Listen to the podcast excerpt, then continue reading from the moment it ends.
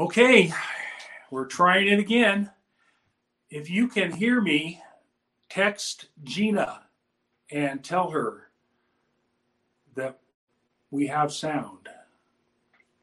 Look at the black bar. Anybody? Greetings. Say greetings. Do your greetings. I'm going to go ahead unless uh, unless nobody can hear me, and we'll stop again. So, greetings from Faith Bible Church in Reno, Nevada. Uh, as you can tell, this is our very first video, um, and we've been having trouble. Um, I'm hunkered down here in my bunker. Uh, actually, it's my office, but uh, I'm just waiting out this COVID 19. 19 pandemic and praying that it will end soon. Uh, welcome, Faith Bible Church members. I'm glad that you made it here today. They can hear you. And welcome to any guests that might be listening in. I pray that everyone will be encouraged through our time in God's Word today.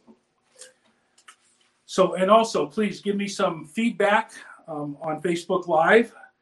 Uh, as I said, it's our first attempt at video, and any help in improving it would be greatly appreciated. So let's pray before we start the sermon today. Lord, as you overlooked Jerusalem, you're grieved in your heart, and you desire to bring them under your protection as the protect hen gives her chicks under her wings. Lord, I pray that during this scary time, during this time of fear and this time of suffering, that you would draw many to yourself and bring them under your protection. And Lord, that you would use your church, use your people to offer that invitation that whoever is weary and heavy laden could come to you and receive your rest. Lord, we ask that you take this time today, that you would be glorified in it, and that we, your people, would be edified and encouraged. And we ask it in Jesus' name. Amen. Okay, we continue in our study of the book of Romans today. And uh, we've titled this study that we've been in for about a year now, The Gospel of God's Grace. The last time we met, we learned of Paul's plans for his future ministry. Planned to go to Rome, but first he needed to go to Jerusalem to drop off a gift for the poor and suffering in Jerusalem, a gift that was given by the other churches. And then he planned on going from Rome into uh, Spain and preach the gospel there where it had not been preached before. But we saw in the book of Acts and through church history that things didn't go exactly the way Paul had planned. Um, he did go to Jerusalem, but he was arrested there. And then he did go to Rome, but he spent a few years in jail before he did that. And then he was transported as a prisoner to Rome in order to stand trial. He did eventually make it to Spain. And the principle that we is that God is sovereign over the lives of his people, and he accomplishes his will in spite of our plans. Proverbs 16 9 says, The mind of man plans his way, but the Lord directs his steps. So today we begin Paul's final and very personal greetings to several believers in the church at Rome. It's a long list of greetings. It's the longest one in all of his letters. There's 26 individuals named, along with two families and three house churches. It would be easy to skip over this section after we've been through such rich and deep theology in this book, but it would be a mistake because there are some significant lessons that we can learn from this list of names. And the first one is that they're all recorded here. The Spirit of God could have preserved the doctrine and left out these greetings, but he didn't do that. They're a part of the Bible for a reason. And the first and foremost reason, I believe, is that they are very personal. Paul names names. Have you ever felt like an anonymous face in the crowd? You feel like no one really knows you? Well, that's not the way God intends it to be. We've all got a name.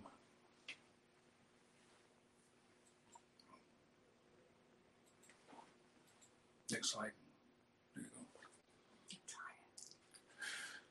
Our name is important to us. One of the first things that a salesman learns is that he has to learn and use the names of his clients. We all have this deep seated need to know and to be known and to be valued by other people. So I titled this sermon after the 70s song by Jim Croce with the ungrammatic title of I Got a Name. Like the pine trees winding, lining the winding road, I got a name, I got a name. Like the singing bird and the croaking toad, I got a name, I got a name. Moving me down the highway, rolling me down the highway, moving ahead so life won't pass me by. So I don't know about the croaking toad, but in the three verses of this song, Croce has a name, a song to sing, and a dream to live for. He wants his life to count. He wants to fulfill this great journey that he's on. And that desire is at the core of every human heart. And that's what this passage in Romans can point us to today. So let's begin by reading this whole section from verses 1 through 16 in Romans chapter 16 from the English Standard Version. I commend to you our sister Phoebe, a servant of the church of Cenchrea, that you may welcome her in the Lord in a way worthy of the saints and help her in whatever she may need from you, for she has been a patron of many and of myself as well. Greet Priscilla and Aquila, my fellow workers in Christ Jesus, who risked their necks for my life, to whom not only I give thanks, but all the churches of the Gentiles give thanks as well. Greet also the church in their house. Greet my beloved Epaenetus, who was the first convert to Christ in Asia. Greet Mary, who has worked hard for you. Greet Andronicus and Junia, my kinsmen and my fellow prisoners. They are well known to the apostles, and they were in Christ before me. Greet Ampliatus, my beloved in the Lord. Greet Urbanus, our fellow worker in Christ, and my beloved Stachys. Greet Apelles, who is approved in Christ. Greet those who belong to the family of Aristobulus. Greet my kinsman Herodion. Greet those in the Lord who belong to the family of Narcissus. Greet those workers in the Lord, Tryphena and Tryphosa. Greet the beloved Persis, who has worked hard in the Lord. Greet Rufus, chosen in the Lord, also his mother, who has been a mother to me as well. Greet Asyncritus, Phlegon, Hermes, Patrobas, Hermas, and the brothers who are with them. Greet Philologus, Julia, Nereus and his sister, and Olympus and all the saints who are with them. Greet one another with a holy kiss. All the churches of Christ greet you. This is the word of God. So, we don't have a lot of information about the majority of these folks, but we can glean several important facts from what we've read here. I said that this is a list of greetings, uh, but the first one here is actually a letter of recommendation for a woman named Phoebe. In the ancient world, travelers needed to carry a letter of introduction or commendation with them in order to be welcomed into homes along their way. There were very few public accommodations in that day. and it's very likely that Phoebe was the one who carried this letter to Rome. She belonged to a sister church of the Corinthian church from where Paul wrote this epistle to the Romans. So look at verses 1 and 2 again.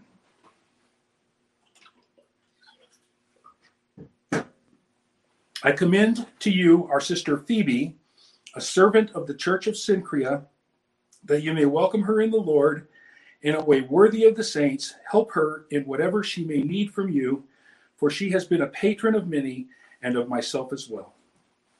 So we see here several important facts about Phoebe. First, she's a believer, a saint.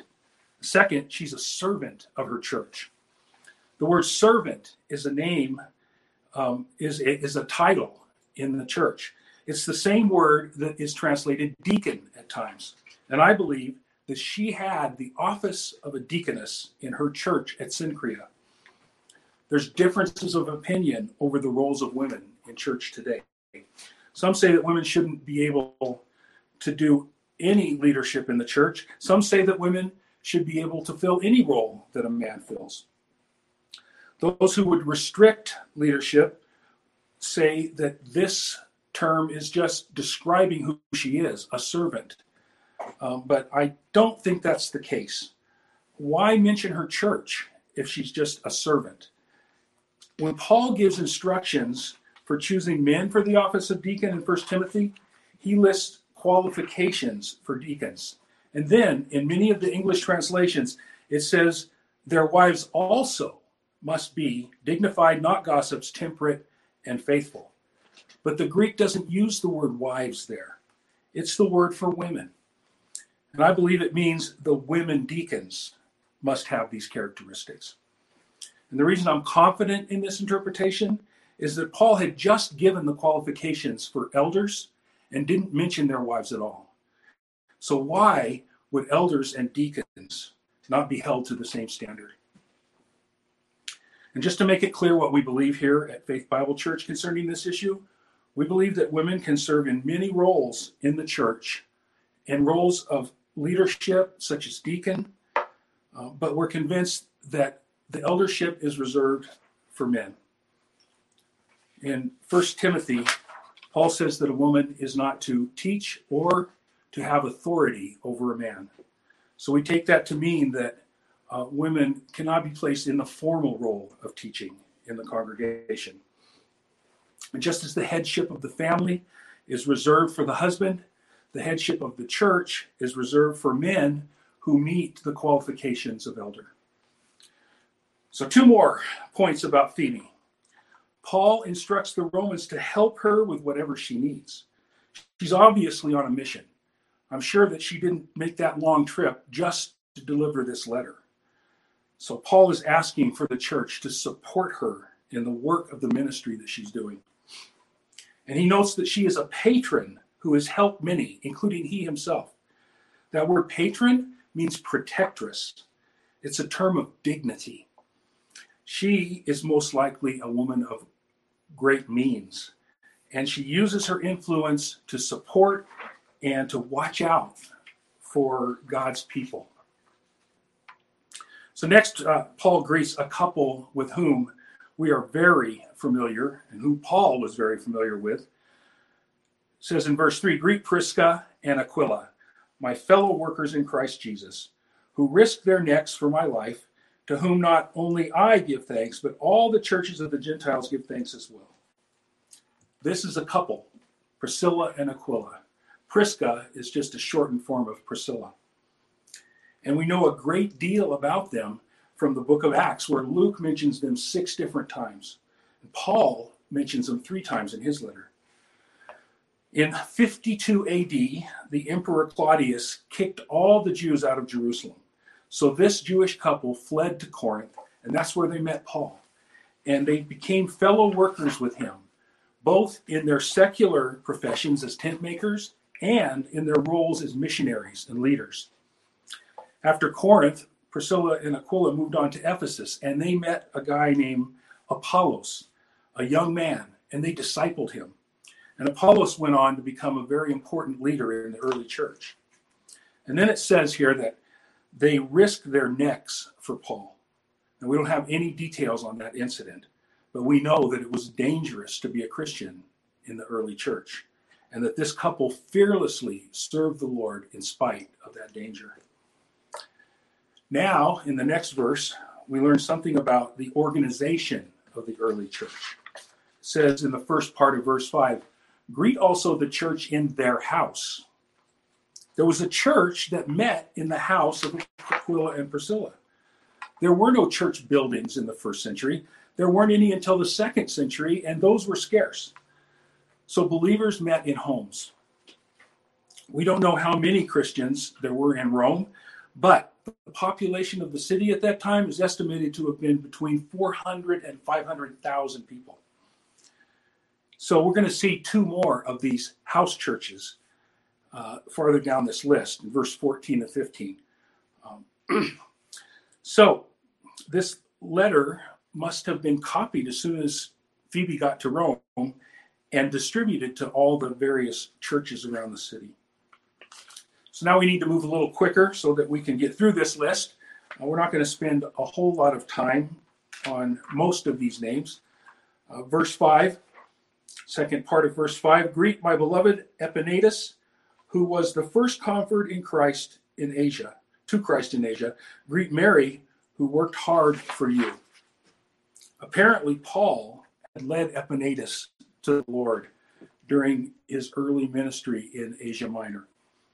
Mary, he may or may not have known personally, but he knew of her good reputation.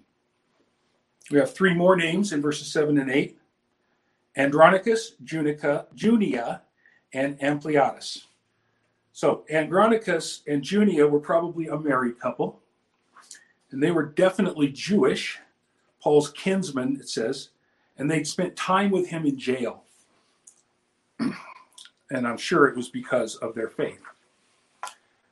In the ESV, it says that they were well known among the apostles, but that could just as well be translated, and is in other versions, as well known among the apostles. It says in ESV, well known to the apostles, others say well known among the apostles. And so some people have interpreted that to mean that they were also apostles. Well, Paul used this term apostle um, for people other than the 12 apostles many times. It is used to refer to people who are doing missionary work. It just simply means a sent one. There are no apostles today equivalent to the first 12, even though um, there are some who claim that authority today, like those in the so called New Apostolic Reformation movement, which is neither new, nor is it apostolic, nor is it a Reformation movement. In fact, those guys are actually preaching heretical doctrine. And if you want to know a little more about that, join us for our Wolves in Sheep's Clothing series that we are doing in our adult Bible study hour at 9:30 um, as soon as we start meeting again. So the next name is Ampliatus, and Paul knew and loved him. Ampliatus was a common name for slaves in that day. And here's something cool that I found that I thought uh, you'd like. This is some artwork from a grave for a guy named Ampliatus. And you can go and see that today in the catacombs of Domitia in Rome. So, next, he mentions three more guys and one more group Urbanus, Stachys, Apelles, and the family of Aristobulus. These guys are known to Paul and they're active in the church. Notice that Aristobulus himself is not greeted, though. It was those who was in his household who were greeted. He may have been a rich landowner, and he had family members who were Christians or slaves. And those believers may have constituted a house church. We can't know that one for sure. Uh, we continue with verses 11 and 12. Greet my kinsman Herodion. Greet those in the Lord who belong to the family of Narcissus. Greet those workers in the Lord, Tryphena and Tryphosa. Greet the beloved Persis who has worked hard in the Lord. So Herodion is another Jewish convert and was probably a freed slave from the house of King Herod, hence his name, Herodion. Narcissus is probably another one of these unbelieving rich landowners who had believers in his household. There was a supporter of Claudius, the emperor in Rome at that time, who had this name, a famous man. And this Narcissus committed suicide over some political intrigue. And then we have three ladies mentioned who were all in the ministry Tryphena, Tryphosa, and the beloved Persis. Verse 13 says, Greet Rufus, chosen in the Lord, also his mother, who has been a mother to me as well. Greet Asyncritus, Phlegon, Hermes, Protobus, Hermas, and the brothers who are with them. So Rufus may be the son of Simon of Cyrene, the guy who carried Jesus' cross, mentioned in Mark 15 21. And Mark mentions the names of two of his sons. Um, and he wouldn't mention his sons' names if they hadn't been known among the early church. So Paul also mentions Rufus's mother and says that she was a mother to him. So Paul must have spent time with them in one of the churches that he ministered in. And finally, we have one last group of believers representing yet another house church. I won't read all of them, but there's one name of interest here. Nereus was the name of a chamberlain to a royal lady named Flavia Domitia. I just mentioned the catacombs that are named after her empress grandmother, Domitia the Elder. She was the wife of the Emperor Vespasian.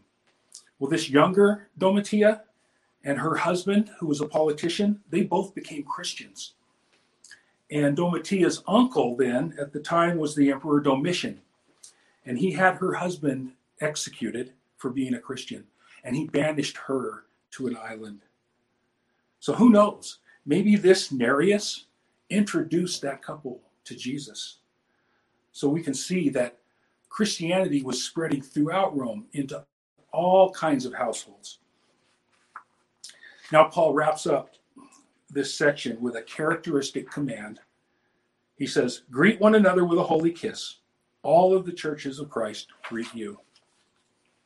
You know, kissing has been a common expression of familial affection throughout history.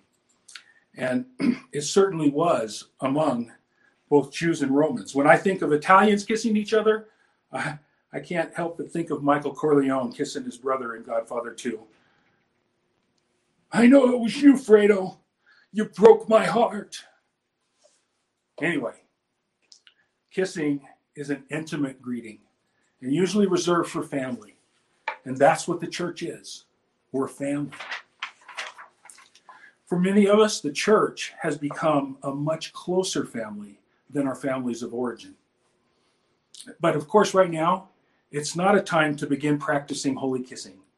So we can do holy elbow bumps instead. So, what are some of the things that we can take away from this passage today? The first one that we notice is Rome the church at Rome was a radically socially diverse group of people. We saw that there were both rich and poor, there were slaves and free. There were a full third of the names listed here are women, and they had significant roles in the church. And something that I didn't have time to go into was the ethnic diversity of the church. Each name here indicated an, an ethnic background. And there were people from all over the Roman world who lived in Rome, and they lived in harmony with one another in the church at Rome. Second thing I noticed is the organization of the church. It was a collection of house churches. Uh, within another 40 years, we have historical evidence of a lead pastor called the Bishop of Rome. But the day to day operations of the church was through these little groups of believers who gathered in homes on a regular basis. There weren't any denominations. Um, they saw themselves as one church with many different expressions. So, this should be our attitude today. There's one church in this valley with many different expressions. And as long as we confess Jesus as Lord, we are brothers and sisters in Christ. And we should not let secondary issues divide us. There's only one entrance requirement into this organization. You have to be born into it. Jesus said, Unless you're born again, you will not see the kingdom of God. His first words upon entering his ministry were repent. The kingdom of God is at hand. Repentance is an acknowledgement and a turning away from our sin. So Jesus died on the cross to pay for that sin. But we have to accept it as a free gift in order for it to benefit us. Said it clearly in Romans 10 9 and 10. If you confess with your mouth that Jesus is Lord and believe in your heart that God raised him from the dead, you will be saved. For with the heart one believes and is justified, and with the mouth one confesses and is saved. If you've done that, you belong to the family of God. You are a child of God, and your Father knows your name. But what is the purpose of that family? We also see that in this passage. Did you notice Paul's most common description of the people in this list? It's that they were workers in the Lord. We're all called to participate in this family business, and that business is to advance his kingdom by drawing lost sinners in. And the primary way we do that is through loving one another. If we love one another, then all men will know that we're his disciples. And if he's lifted up, then he will draw all men to himself. And he calls each one of them by name. Let's pray.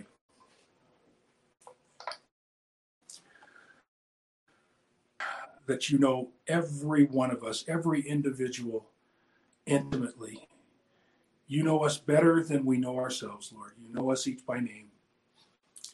So, Father, we ask that you would give us that intimate knowledge as we continue through this time of trial. Lord, that we might look to you as our comfort and our strength.